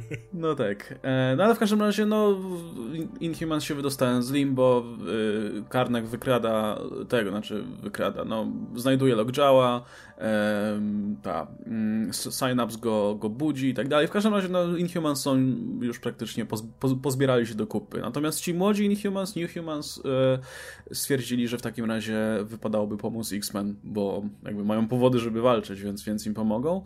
E, a jednocześnie ci X-Men, którzy do tej pory nie byli w temacie, dalej, dalej są w trybie walki z Inhumans, więc generalnie mamy kilka stronnic teraz w tym konflikcie, i, i które nie bardzo mogą się dogadać, bo za każdym razem jak ktoś próbuje podjąć jakiś temat, to się napierdalają. E, był, był dosyć ciekawy moment, jak się pojawił na placu boju młody Cyclops, który wie o tym, co zrobiła Emma i, i, i sama Emma. Tak. I natychmiast on zaatakował, nie mówiąc nic kompletnie o co chodzi, tylko po prostu nagle jej strzelił tym swoim promieniem prosto w ten. Natomiast Emma go wyłączyła za chwilę, po prostu za moment. Po to, Więc... żeby on nie powie, bo ona natychmiast złapała, co on wie i nie chcąc, żeby tak. on powiedział, tego by wyeliminowała, więc masz na taki dziwny moment, ludzie patrzą, a ja mówi spoko, to, że moje nawalanie się z Cyclopsem to już taki standardzik w historii, więc nie zawracajcie No wiem, sobie. jak sobie z nim radzić i go, i go wyłączyła, więc dalej, dalej wszyscy po prostu tkwią w tym momencie. No ale najważniejsze to, co się dzieje, to to, że właśnie e, ci e, młodzi Inhumans postanowili, że zbudują tą machinę do, e, oczywiście dzięki Munger, zbudują tą machinę do, do pozbycia się Terigenu, więc mam nadzieję, że im się to uda wreszcie. Znaczy ewidentnie tak, bo ja tutaj wtrącę, że czytałem najnowszą Moon Girl, która dzieje się mhm. już ewidentnie później i ona dalej się ugania z tym Doombotem, czy cokolwiek to jest. E, w każdym razie i na końcu ona stwierdza, bo tam na Halloween ją zaatakowały te Doomboty, Doktor Strange jej pomógł, E, i e, one zniknęły i ona wie, że dobra, sama sobie z dum nie, poradzę, potrzebuję wsparcia i odwraca się i mówi, i to oni, ich, ich wezwałam, X-Men. I w tym momencie jakby, no jest to standardowa drużyna, Storm, Nightcrawler, Colossus, Old Man Logan i Forge. No i Forge przedstawia X-Men, słuchajcie, to jest Moon Girl i dodaje, i zawdzięczamy jej wszystko. I ja, ten dowcip, ten komiks jest humorystyczny i myślę, że to byłoby tak napisane, ale z drugiej strony, jak wtedy przecież X, gdzie widzisz, że Moon Girl stworzyła design y, tej maszyny, która pochłania Terrigen Forge'a, tylko ją zminiaturyzowała, dzięki czemu można ją zbudować na czas, no to nagle stwierdza, że to może wcale nie jest żart, że faktycznie dzięki Moon Girl y, ten Terrigen zostanie zatrzymany. No dzięki Moon Girl i Forge'owi tak jakby. Bo tam no ewidentnie no tak, Moon, Girl nie, Moon Girl nie bierze udziału w tej walce, zwróć uwagę, że... No nie wierzę, ale to, tak, oni się tylko zajmują tymi, tym właśnie tą machiną. Natomiast to był najgłupszy moment tego komiksu po prostu. Jak Forge rysuje patykiem na nie, piasku po prostu nie, nie schemat. Nie zgadzam nie? się. Moon Girl by tak mogła. No błagam, Forge rysuje patykiem na piasku, o to jest schemat tej maszyny. I Munger podchodzi, nie, nie, to powinno być tak. I rysuje patykiem na piasku schemat innej maszyny. I o, tak, to zbudujemy. Ale, no, to, jest, ale, to, jest tak, ale to jest tak wpisane w tą postać, to jest mała dziewczynka, która robi roboty chodzi, z kloszków Lego, nie, więc... Nie, nie, nie o to mi chodzi, że, że spoko, że, że, to, że, że byłaby w stanie to zbudować, ale no, no nie rysując patykiem na piasku po prostu jakiś rysunek i to ma być... Techniczny, to ma być... I, i, ale, ale jest pasuje po prostu. Do, do, to jest, jej, jej wszystkie wynalazki są tak robione. Ale jest moment, w którym Forge podchodzi do tego rysunku, głupiego rysunku na piasku i mówi o tak, tak, Trudno. niemożliwe, że, że coś takiego zbudować. Kule, to jest rysunek na piasku, on, on ci nic nie mówi, zupełnie. On ich mówi, no, zmieniłaś strukturę, zminiaturyzowałaś to wszystko. Przecież to jest, kurde, parę kresek na piasku. No. Ich mózgi funkcjonują na, inny, na innej płaszczyźnie, on już to zauważył. Nie, mówię, tak, tak. Munger, która, która buduje roboty z klocków Lego, dla mnie to jest kompletnie po prostu pasujące do postaci, że ona mogła patykiem na bas grać na piasku design maszyny i ta maszyna by działała. To jest, nie wiem, mi to po prostu tak pasuje do tego, kim jest Lunella, że czemu nie. I podoba mi się, że ona tak dużą rolę pełni w tym evencie, bo ewidentnie, ewidentnie pełni. Ona będzie jednym z czynników, które powstrzymają Terigen. Znaczy ona, i to, ma, I to ma bardzo duży sens, bo tyle co wszyscy Inhumans mają jeszcze ci młodzi, mówisz, że są po stronie X-Men. No nie do końca. Oni po prostu są w tej chwili w takim rozkroku. Jednocześnie chcą im pomóc, bo nie chcą, żeby no, do, żeby mutanci poumierali, ale z drugiej strony no wiedzą, że to jest coś pomiędzy. No oni jeszcze nie są, nie mają tej całej otoczki religijnej trochę, którą ma rodzina królewska, więc tak oni, no zbudujemy tą maszynę, ale jeszcze cały czas, e, czy zrobimy, czy nie. Lunella nie ma takich oporów, bo ona nawet nigdy nie, nie chciała być Inhumanem i jak dostała w końcu moce Inhumana, to jej moce są beznadziejne i tylko jej przeszkadzają cały czas, więc... Ale wiesz, był z drugiej strony ten, ten motyw, gdzie Iso mówi, że zrobimy to, to i to i ktoś tam do niej mówi, że no, ale to jest wbrew temu, co mówiła Meduza. Ona mówi, no wiem. No tak, tak, bo oni Wyjebane. są, oni są, no bo oni nie mają całej tej, tej kultury, całej tej, tej właśnie religii niejako i są dużo no tak, bliżej, tego... bliżej temu, żeby zadziałać, ale jeszcze nie są na 100% jakby. Więc to jest też e, ważne. No i, i Colossus miał swój epic moment też, tak warto, warto zaznaczyć. Bo... I, I, wygrał, musiał wygrać. Ja byłem pewien, tak. że Colossus musi wygrać. Nie no, wiadomo. No, Ale to, to, to, to, oni są do siebie, Gorgon i Colossus są na tyle podobni, że nie zdziwię się, że jeżeli w epilogu pójdą na Browca, To są, to są właśnie tacy kolesie. Oni obaj, obaj to są takie dwa twardziele, no, no, co no, ten dialog świetny, że no, ty, ja jestem twardzielem i ty jesteś twardzielem, więc zróbmy to, co robią twardziele. I się zaczynają napierdalać, więc no. Ale, ale nawet jak Kolosus zostawia Gorgona rozłożonego w piachu, to mówi, że coś tam o, spasiba tawarisz, coś tam niedła walka i w ogóle o, jest, to był nasz bro moment. Po prostu nie zdziwię się, jeżeli to się skończy tym, że tam epilog, to co robi, oni się tam wódę razem chleją, wiesz, na Syberii. Czy coś takiego. to by, ale to by, było, to by pasowało. Jeszcze, jeszcze a propos tego eventu, to przeczytałem Tain z Extraordinary X-Men, mhm. natomiast tam już była troszkę oddzielna historia, to znaczy odezwał się miecz do tak, Magik, tak, tak. znaczy ta Safna, która siedzi w tym mieczu i mówi ej, jestem tutaj sama, on. I ona wchodzi do tego miecza, do tego dziwnego wymiaru, w którym tego Soul Sworda.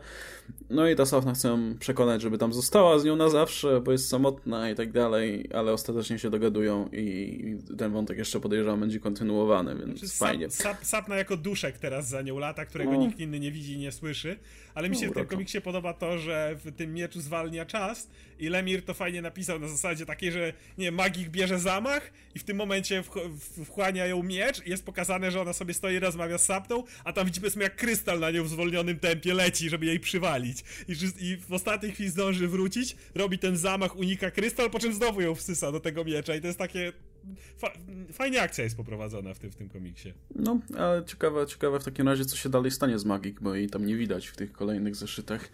Może jeszcze będzie jakiś tytuł z X-Men, kto wie.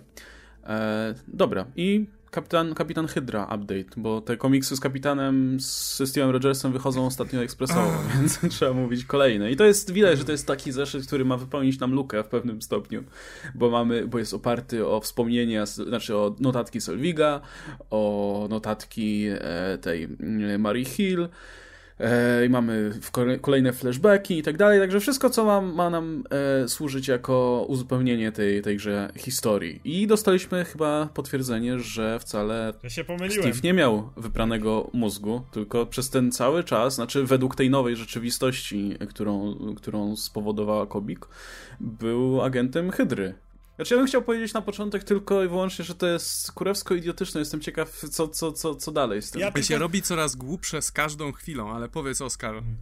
Ja chcę tylko powiedzieć, że po prostu, jeżeli Steve w którymś momencie faktycznie nie będzie miał jakiegoś prania mózgu, to, to wam przyznam rację. Póki co cały czas wierzę, że jeżeli nie w czasie II wojny światowej, to kiedyś się zamroził. Że, że po obudzeniu się z zamrożenia, przynajmniej wtedy. Jeżeli w tym momencie, kiedy dołączył do Avengers, dalej był agentem Hydry, to już będzie coś bardzo z tym nie tak. No, no właśnie, właśnie. To jeszcze, trochę... jeszcze tutaj daruję, jeszcze tutaj widzę, że to mogą poprowadzić jakoś, ale w momencie, w którym właśnie jeżeli po wymrożeniu się będzie dalej pisano retrospekcję, gdzie on wtedy u boku Avengers tam dalej, no to już to nie, nie, Wiesz już, co? Już, już, to za daleko. To wraca znowu do tego problemu, że użyto, żeby osiągnąć to status quo, użyto Kobik, która jest magiczną dziewczynką, która powstała z Cosmic Cube, która ma nieograniczone moce modyfikowania rzeczywistości. I to, że użyto jej, to tworzy ogromne sprzeczności, dlatego że Kobik może robić co jej się żywnie podoba w danej chwili i to sprawia jak gdyby ogromne komplikacje. I Przykładowo, zrobiła. Zaraz przy, powiem o Thunderbolts. Jak gdyby na samym początku, od kiedy ta seria się zaczęła, mieliśmy postać, która się nazywała Elisa Sinclair i ona miała być kobietą, która wprowadziła Steve'a Rogersa do Hydry. I... E, kiedy ten komiks się zaczynał, było nam sugerowane, że to są alternatywne wspomnienia Steve'a Rogersa, zmienione przez Kobik i że ona, te, ta Elisa Sinclair nie istniała naprawdę. To było nam sugerowane przez to, że dlatego, że wszystko było czarno-białe, ona jedna była czerwona, ona by się wizualnie wyróżniała z wszystkiego. Okazuje się, że ona istnieje naprawdę, co jest dziwne, dlatego że no tutaj spoiler wielki przy, przewincie o 5 sekund. Ona jest nową Madame Hydra.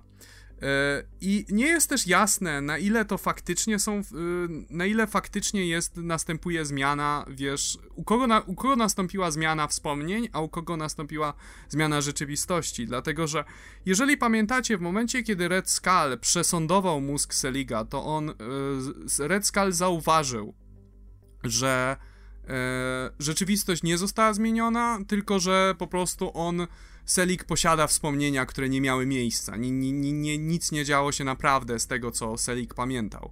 Więc, więc mamy przynajmniej jeden przykład potwierdzony, w którym Kobik po prostu zmieniła komuś wspomnienia.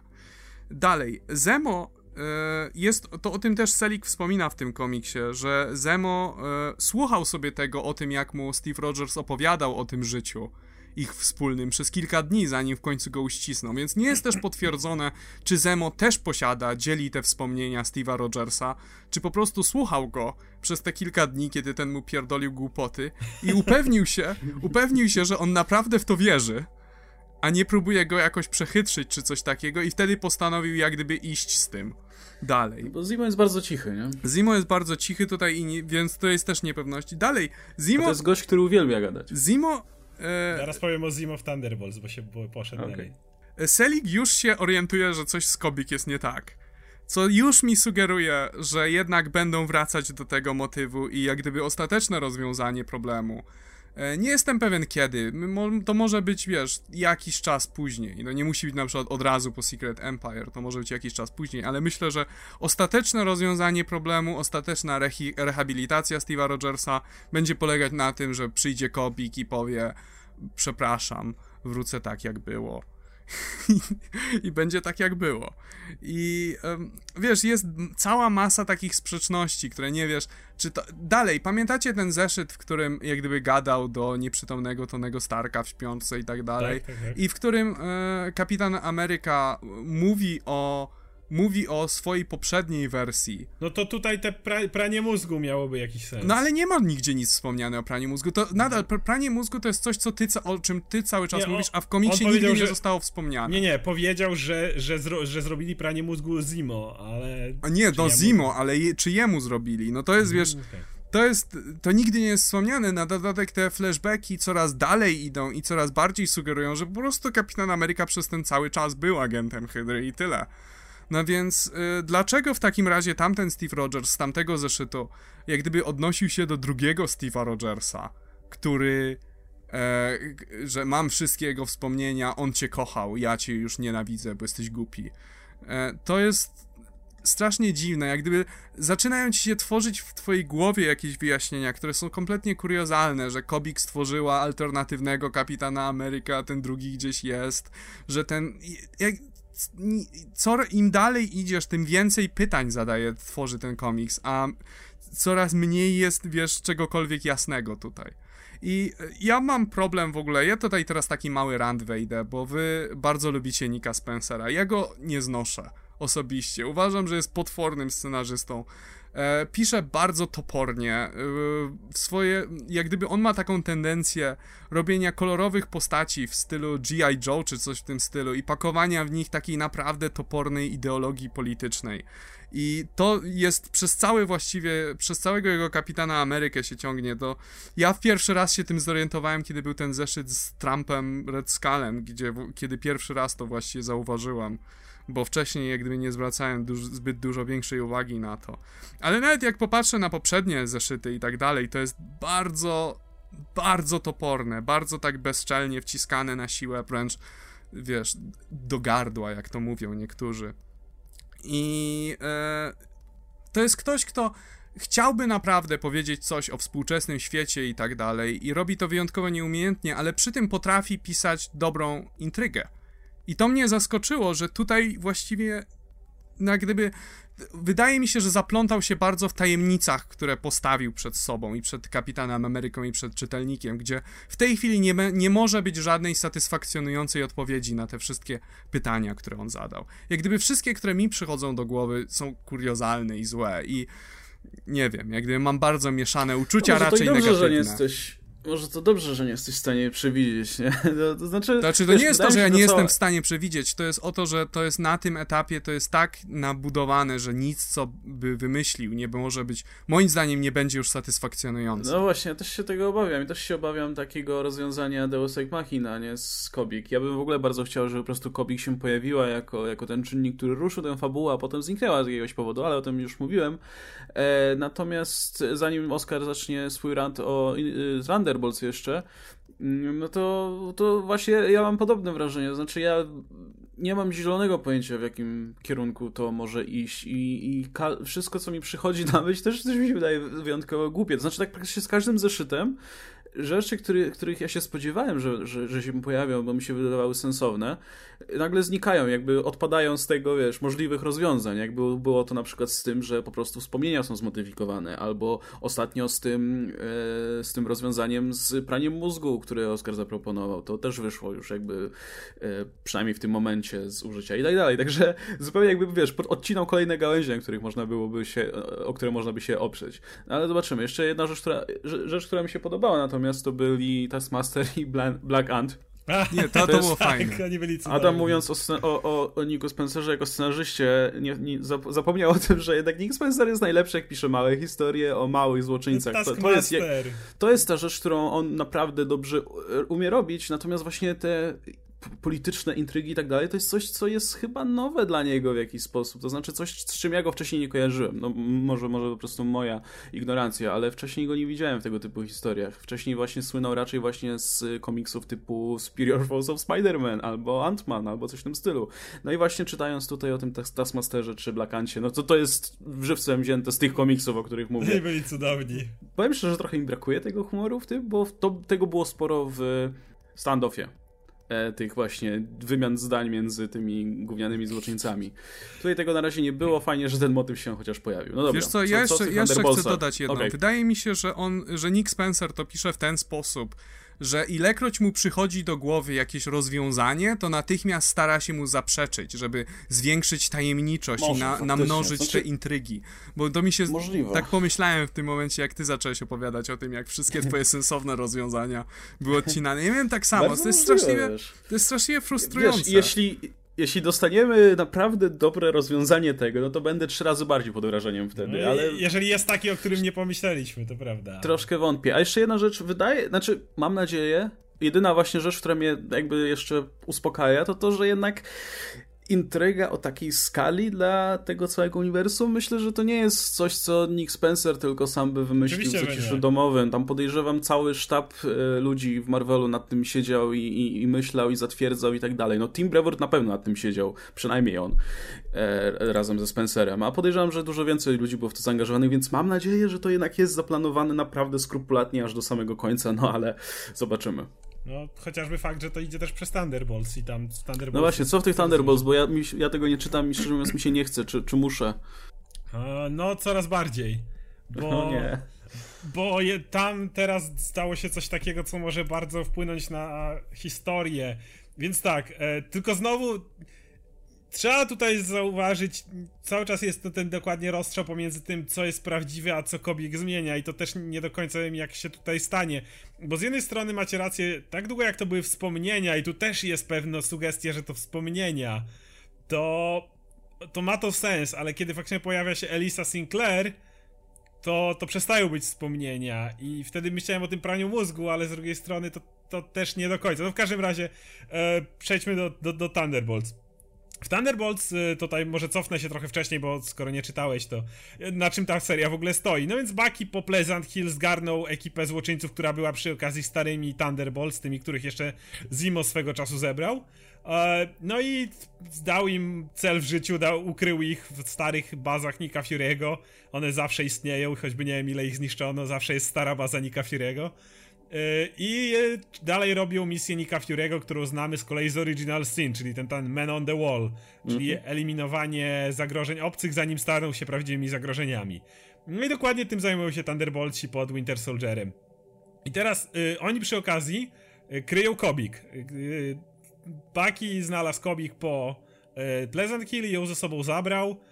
Y, zabrania jej używać swojej mocy, zabrania innym używać mocy Kobik do y, za własnej przyjemności, jak Moonstone kiedyś chciała, żeby im, nie wiem, wydekorowała, udekorowała bazę, czy coś takiego. I Kobik jest generalnie traktowane jako takie małe dziecko, które, którego się tam większość Thunderbolts boi po prostu, bo słusznie. E, ale, ale, ale z Bakim ewidentnie nawiązała taką bardzo dobrą relację. Baki ją stara się chronić przed, przed Shield, przed wszystkim, którzy chcieliby ją złapać i mocy ponownie użyć do swoich celów. No w każdym razie siedzą sobie na tej swojej tam Antarktydzie, czy gdzie w tej, w tej, w tej bazie. E, no i, aha, ważna rzecz się stała, kiedy w czasie Civil War 2 Bucky został pojmany przez S.H.I.E.L.D., bo polował na... Chciał unieszkodliwić Milesa po tym, jak okazało się, że Miles może zabić Steve'a. Bucky trafił do, do więzienia S.H.I.E.L.D. i w tym czasie tam dwóch gości, Mach i Atlas poszli po zakupy, e, a, a Fixer razem z Moonstone stwierdzi, że złapią Kobik w ten takie więzienie, którego używał Zimo w czasie Pleasant Hill, chciał tam uwięzić w takiej bańce i użyją jej, jej mocy dla swoich celów. No w końcu są złoczyńcy. Przede wszystkim dlatego też, że się jej trochę bali. Mm, to im nie wychodzi i Kobik im robi coś z głowami. I kiedy przychodzi Atlas i Mach do bazy, to Kobik pije sobie herbatkę z Moonstone. Moonstone to jest taka evil bitch i siedzi sobie z nią, pije herbatkę i w ogóle, że wszyscy są przyjaciółmi. E, I teraz mamy. Oni potem ratują Bakiego, oczywiście. Przy okazji jest scena, w której Baki musi sobie odciąć swoją mechaniczną rękę, ale to mniejsza o to, bo już ma nową. E, I to jest też moment, w którym Baki e, nie będzie współpracował ze Steve'em, bo Steve chce, żeby Baki został, żeby mu powiedział, gdzie jest Kobik, a Baki tego mu nie mówi i ucieka, bo jest przeciwko Shield, powiedzmy. W każdym razie są już w tej, w tej bazie po raz kolejny, wszystko jest niby w porządku. No i nagle Moonstone przypomina sobie, że, była że jest dziura czasowa. Że coś gadali z Fixerem o Kobik, a potem dziura, a potem była na herbatce. Poszła do Fixera, a Fixer, nie wiem czy wiecie, on ogólnie ma ma, manię prześladowczą i całą masę innych dziwnych rzeczy. I on co 72 godziny robi sobie backup swojego kodu genetycznego. Więc on tam zagląda i patrzy, że faktycznie ktoś, ktoś że ktoś, no ale akurat to pasuje do tej postaci. I, I ktoś mu coś mieszał w tym. Więc idą do komik i mówią, wiesz, na komik, no you little witch, nie? Zmieniłaś nam wspomnienia, coś tam zrobiłaś. I, no i tutaj jest to z kolei to, że ona im tylko wymazała jakby ten czas. Nie, nie, nie zmieniła rzeczywistości czy coś takiego. Tylko i wymazała ten etap z głowy, co już samo w sobie jest dziwne w zestawieniu z tym, co się dzieje z kapitanem, prawda? Ale mało tego. E, w serii z Steve'em Rogersem wiemy, że Quasar nowa E, dzięki swojej Cosmic Awareness znalazła Kobik i Bakiego. I powiedziała o tym kapitanowi natychmiast. Więc e, bazę nowych Thunderbolts atakują Masters of Evil Zimo, czyli ci Wrecking Crew, no parę tych takich różnych gunów. E, I tam ostro obijają Winter Soldiera, no jakie on ma z nimi szanse. A potem pojawia się Zimo przed starymi Thunderbolts i wtedy i zaczyna swój monolog, bo Zimo, jak wspomnieliście, lubi dużo mówić. Więc jeżeli chcecie zobaczyć Zimo, który mówi o tym, jak będą władać światem, to jest właśnie to miejsce. I on tam przychodzi, wiadomo, Steve go wysłał, mówi dołączcie do mnie albo gincie, stawia standardowe ultimatum, rzuca pułapkę, która łapie Kobik w tę taką bańkę odpowiednią którą Selvik zbudował, że jest teraz małe urządzenie. No i tutaj już ci wszyscy Thunderbolts są na klęczkach, ale w ostatniej chwili e, Songbird uderza w tę maszynę, niszczy ją. E, ba, ta, y, Kobik podchodzi do Bakiego, Baki leży tam, wykrwawia się na ziemi, ona mówi, że o przepraszam Baki, jesteś taki fajny, ja wszystko naprawię, w tym momencie oczywiście każdy czytelnik, nie, nie naprawiaj! Wiesz, Kobik jak coś naprawia, to to wychodzi różnie i... i... To staje się nazistą potem, no okej. Okay. Ale no. tylko, że to się nie dzieje i, i Baki, i ono, i, ale Baki mówi okej, okay, napraw i w tym momencie jest prze, rozbłysk i Kobik z Bakim znikają, reszta Thunderbolt stara się uciec, tam Moonstone zostaje przy Zimo, więc pewnie dołączy do niego, Vixer też, e, Songbird, Mach i Atlas uciekają. Więc, e, no i na tym by się to skończyło, tylko mamy jeszcze ostatni kadr. Baki otwiera oczy, patrzy na swoje ręce, są normalne, po czym budzi się i jest what the fuck! Jest ubrany w kostium tego Bakiego z II wojny światowej, jest w namiocie i z tyłu jest napisane Europejski Teatr, ewidentnie trwa druga wojna światowa. E, okej. Okay. okay. Tyle. E... Zmieńmy temat. oh, fuck, okej. Okay. E, więc, więc, I to jest teraz pytanie, czy Bucky trafił w takim razie do tej rzeczywistości, gdzie Steve jest zdrajcą i teraz będzie to widział? Co dalej? Jakby... I wiecie, i tego nie pisze Nick Spencer jak coś, więc... Czy trafił jest... do tej rzeczywistości, w której, wiesz, Kapitan Ameryka jest zdrajcą, czy trafił do tej rzeczywistości, którą my znamy? No właśnie, nie wiadomo kompletnie. No I, co on, i, I co Baki tam zobaczy i na ile będzie wiedział, że to działania Kobik. Ale tutaj podkreślam jak coś, yy, i Kabot mówiłeś o tym, że chcesz, żeby Kobik zniknęła, a Kobik zniknęła. O, cool. Dobra, to mogę czytać. nie ma nie, no, Znaczy, no nie ma. To no przeniosła, się, wiem... przeniosła się razem z nim w czasie, ale nie ma jej w ter teraźniejszości, nie istnieje. No to wiesz, to nie jest problem wrócić no, to, wiesz, to jest Kobik, nie? Jakie, ale Więc... jakiekolwiek zniknięcie Kobik byłoby... Może moglibyście dokładnie to samo, to jest Kobik. cokolwiek by się z nią nie stało. No, póki co zniknęła z tego czasu, więc to już jest jakieś, jakaś jej nieobecność. Znaczy, jedyna jej zmiana, która byłaby faktycznie sensowna, to jakby się znowu zmieniła w nieświadomą Cosmic Cube. Ktoś się może w końcu złapie w tą bańkę i z nią to zrobi, bo Zimo już próbował, ale nie do końca wyszło. Ale tam Zimo robi dokładnie swoje przemowy o tym, jak tu wiedzieć, jak będą władać i jak oni wszyscy w ogóle każdego analizuje, wiecie, dok doktor Zimo robi psychologiczną analizę każdego z Thunderbolts, jak to się znają i tak dalej. I o tym, jak nadchodzą wielkie zmiany i jak on będzie i razem nimi dowodził i jak oni mogą tutaj do niego dołączyć. Co jednocześnie kompletnie też nie daje żadnej odpowiedzi, czy Zimo sobie myśli, że kapitan jest pojebany i on przejmie władzę, czy pamięta to? Ten komiks nie daje na to żadnej odpowiedzi. Po prostu to jest bardziej standardowy Zimo, ale co pamięta nie wiemy. No, czyli mamy więcej tajemnic tylko, także... Trochę tak. No, nie, nie ale, jestem zaskoczony specjalnie. Ale w ten nurt jest spleciony Baki w każdym razie, który też będzie coś odkrywał z innej strony. Trzeba czekać do kwietnia, no, w takim razie. No, ale jeżeli coś, no to niestety Thunderbolts, jeżeli kto, ktoś nie chciał czytać, no to jest dosyć, jak słyszycie, mocno powiązane z tą historią. No spoko, to, to, to sprawdzę. To, to myślę, że będę musiał dopisać do listy, bo dobrze, że to na koniec zostawiliśmy. W takiej, w takiej totalnej dezorientacji się rozstaniemy. To znaczy, ja jeszcze chciałem powiedzieć o jednym komiksie. No, jasne. E, chodzi no, o, o Action Comics 974. Czy czytaliście to, nie, czy nie? Y, nie, nie, nie. A który to jest? To, to jest, jest jakiś najnowszy? To jest najnowszy i on opowiada właśnie Aha, o tak, Clarku Kencie. Dalszą hi historię się dowiadujemy. I w tym komiksie sporo się dzieje. Po pierwsze, Hank Henshaw i ta jego ekipa naukowców dostaje się do fortecy osamotnienia i zostaje przejęta przez umysł tego telepaty, którego Superman złapał Lois and Clark. Nie pamiętam, jak on się nazywał. Mniejsza z tym, e, ale jest dużo ważniejszy wątek z Lois i Clarkiem Kentem, tym Clarkiem Kentem nowym, który nie pamięta, nie wie o tym, że jest Supermanem, dlatego że Lois w poprzednim zeszycie postanawia, że pójdzie z nim na randkę. Nie po to, że jest zainteresowana, ale dlatego, że chce poznać, kim on właściwie tak naprawdę jest i ma całą ścianę taką ze zdjęciami i z notatkami i tak dalej która ma to rozwiązywać. Umawia się mhm. z nim na randkę, ten przychodzi godzinę wcześniej, zabiera ją limuzyną do najlepszej restauracji i się jej oświadcza. Ona po prostu trochę. Ona trochę traci nerwy, bo to jest trochę dziwne. I, i po prostu ucieka. Bo mu mam dość, uciekam, wychodzę stąd. I na to ten Clark Kent reaguje w ten sposób, że postanawia po prostu ją stalkować, śledzi ją i jedzie za nią do domu.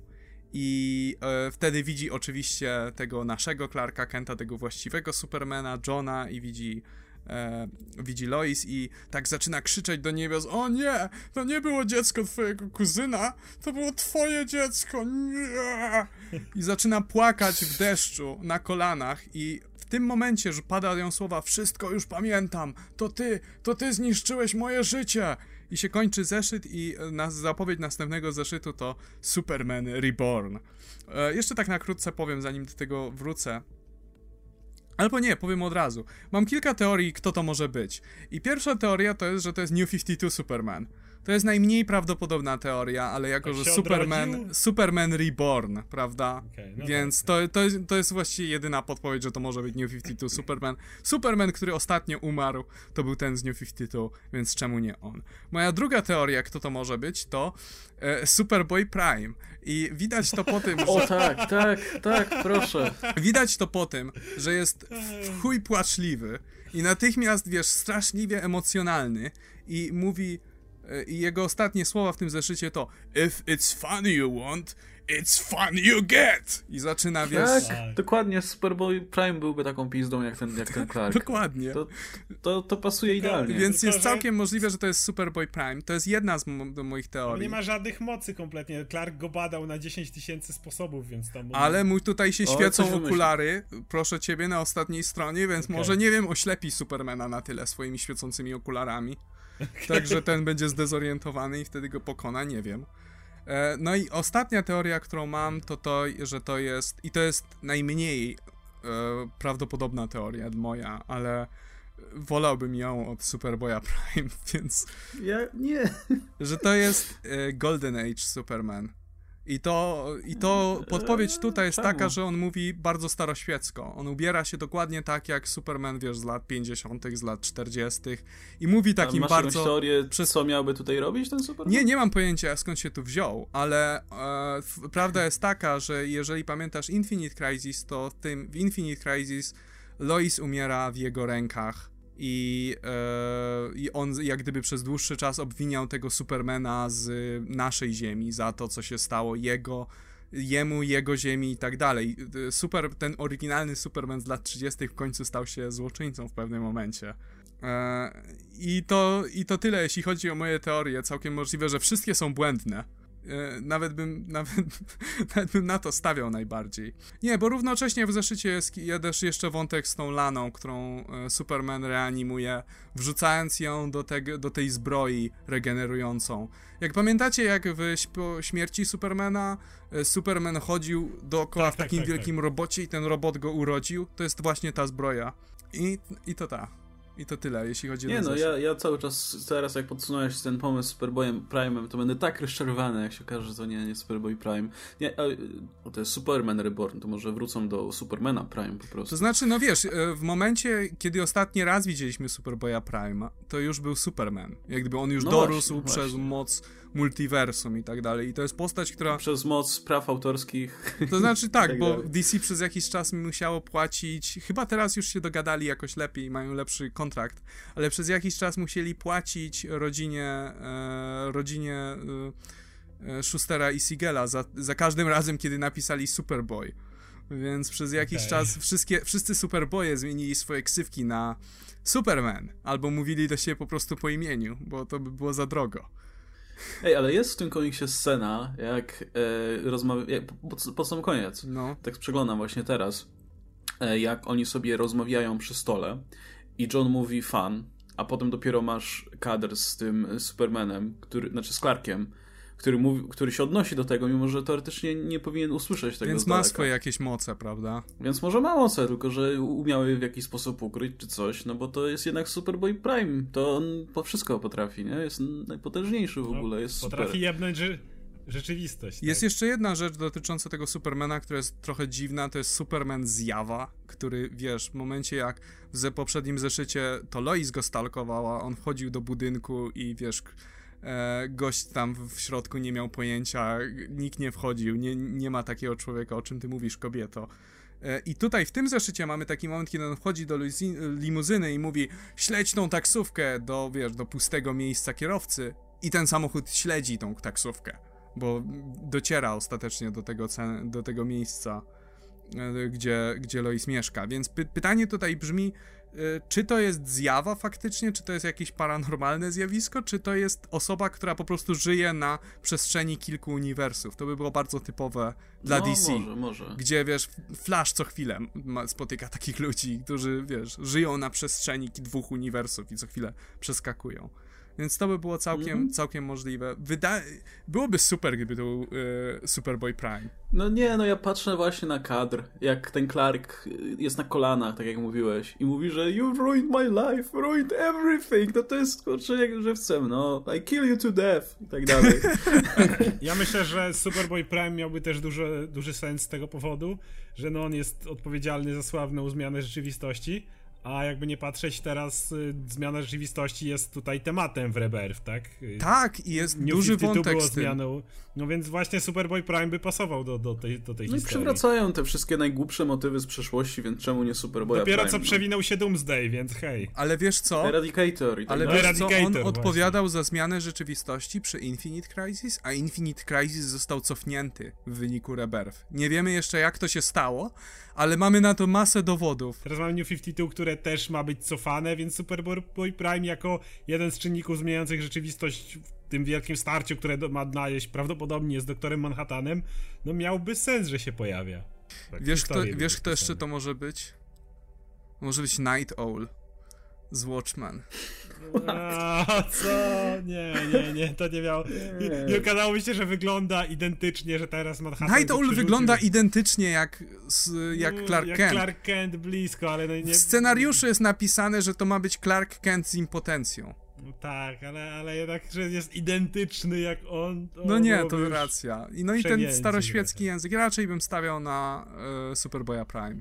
Na tym Pasuje, etapie. pasuje do, tem, do tematyki, jaka jest teraz poruszana w Rebirthcie. A Żałuję, że, że nie nadrobiłem tego zresztą do tej pory, bo miałbym pewnie trzy razy więcej radochy, gdybym sam na to wpadł podczas czytania. E, Okej, to wszystko chyba, tak? No, chyba tak. Wszystkie, wszystkie wygląda. komiksiki. Dobra, no Jeszcze to w tylko takim... chciałem powiedzieć, że Aha. ten odcinek Thunderbolts, e, ten, który wyszedł, to był też grubszy komiks. To był wydany komiks na 20. rocznicę w ogóle powstania zespołu Thunderbolts. Chodzi o 20. rocznicę tego momentu, kiedy Zimo zrobił tych swoich śmiesznych Thunderbolts tam po Heroes, po no. Ten cały motyw. I, na, i, to, I to jest historia pisana przez parę osób, bo tutaj się przewijają jeszcze pomniejsze, jest pomniejsza historia z prologiem. E, na okładce są wszystkie postacie, które kiedykolwiek należały do Thunderbolts. Od Zimo do, nie wiem, Deadpoola, czy, tak, czy Bullseye'a, czy Man-Thinga, czy takich dziwnych postaci. Także to jest taki trochę większy numer. No dobra, to w takim razie żegnamy się. E, Standardowo zapraszamy na naszego Facebooka, na nasze osobne Facebooki, na nasze kanały i tak dalej. E, I widzimy się za tydzień. Ze mną, jak co tydzień, był Adam Antolski, Ankol Mruwa Hej wszystkim! i Oskar Rogowski, Komiksomaniak. Cześć wam! Trzymajcie się, do usłyszenia.